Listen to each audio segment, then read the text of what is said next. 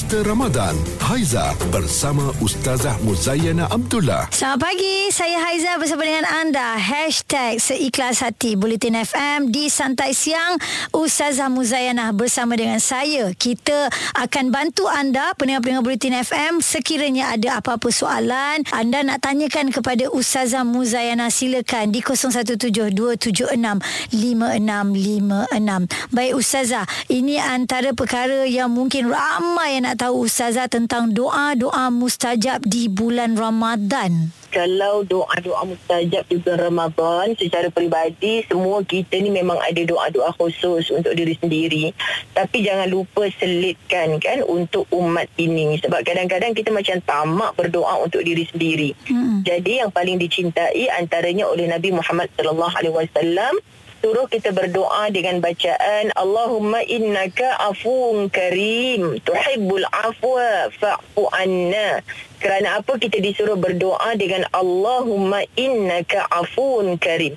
Kita menyebut bahawa Allah ni suka sangat kepada pemaaf kerana Allah Subhanahu Wa Taala tak nak kita hidup dalam keadaan kita berhasad, berdendam. Jadi bulan Ramadan ini kan bulan maghfirah, bulan pengampunan. Hmm. Jadi doa yang paling ustazah tekan kepada mana-mana pun sebut Allah ni Maha Pemaaf. Allah sukakan kemaafan. Jadi kita minta Allah maafkan kita. Dan Allah maafkan kita ni Haiza bukan macam kita maafkan. Okeylah aku maafkan hang dah. Hmm. Tapi aku tak boleh lupa apa yang kau buat kat aku. Ah itu bukan maaf lagi. Masih lagi ada dendam okay. tu kan Ustazah? Iya, hmm. jadi sebenarnya Allah bukan macam tu dengan kita. Jadi kita sebut Subhanallah Allah boleh maafkan segala dosa kesalahan kita kenapa kita tak boleh maafkan dosa dan kesalahan orang kepada kita hmm. ha, jadi sebenarnya dia two in one kita minta Allah maafkan kita dan kita macam sedar diri aku ni sebenarnya boleh tak memaafkan orang hmm. kalau masih ada rasa begitu di hati minta maaf Ustazah sebut tambah satu doa lagi tolong jangan matikan aku lagi ya Allah hmm. sebab orang mati dengan keadaan tidak memaafkan dan sukar untuk memaafkan lambat sangat. Jauh lagi pintu syurga untuk dia Haiza yang kita paling takut. Mm-hmm. okey wallahu alam. Ya ustazah satu lagi bila bercerita tentang doa mustajab ni di bulan Ramadan uh, waktu kita nak berbuka tu ustazah adakah ia benar mm-hmm. ustazah?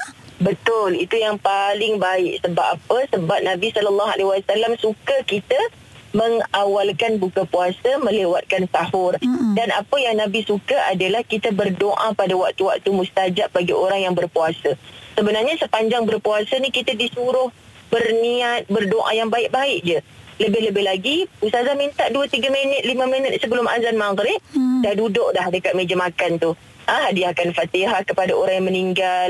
Kita minta anak kita contoh baca doa. Apa saja hajat. Okey Kak Long tahun ni nak SPM.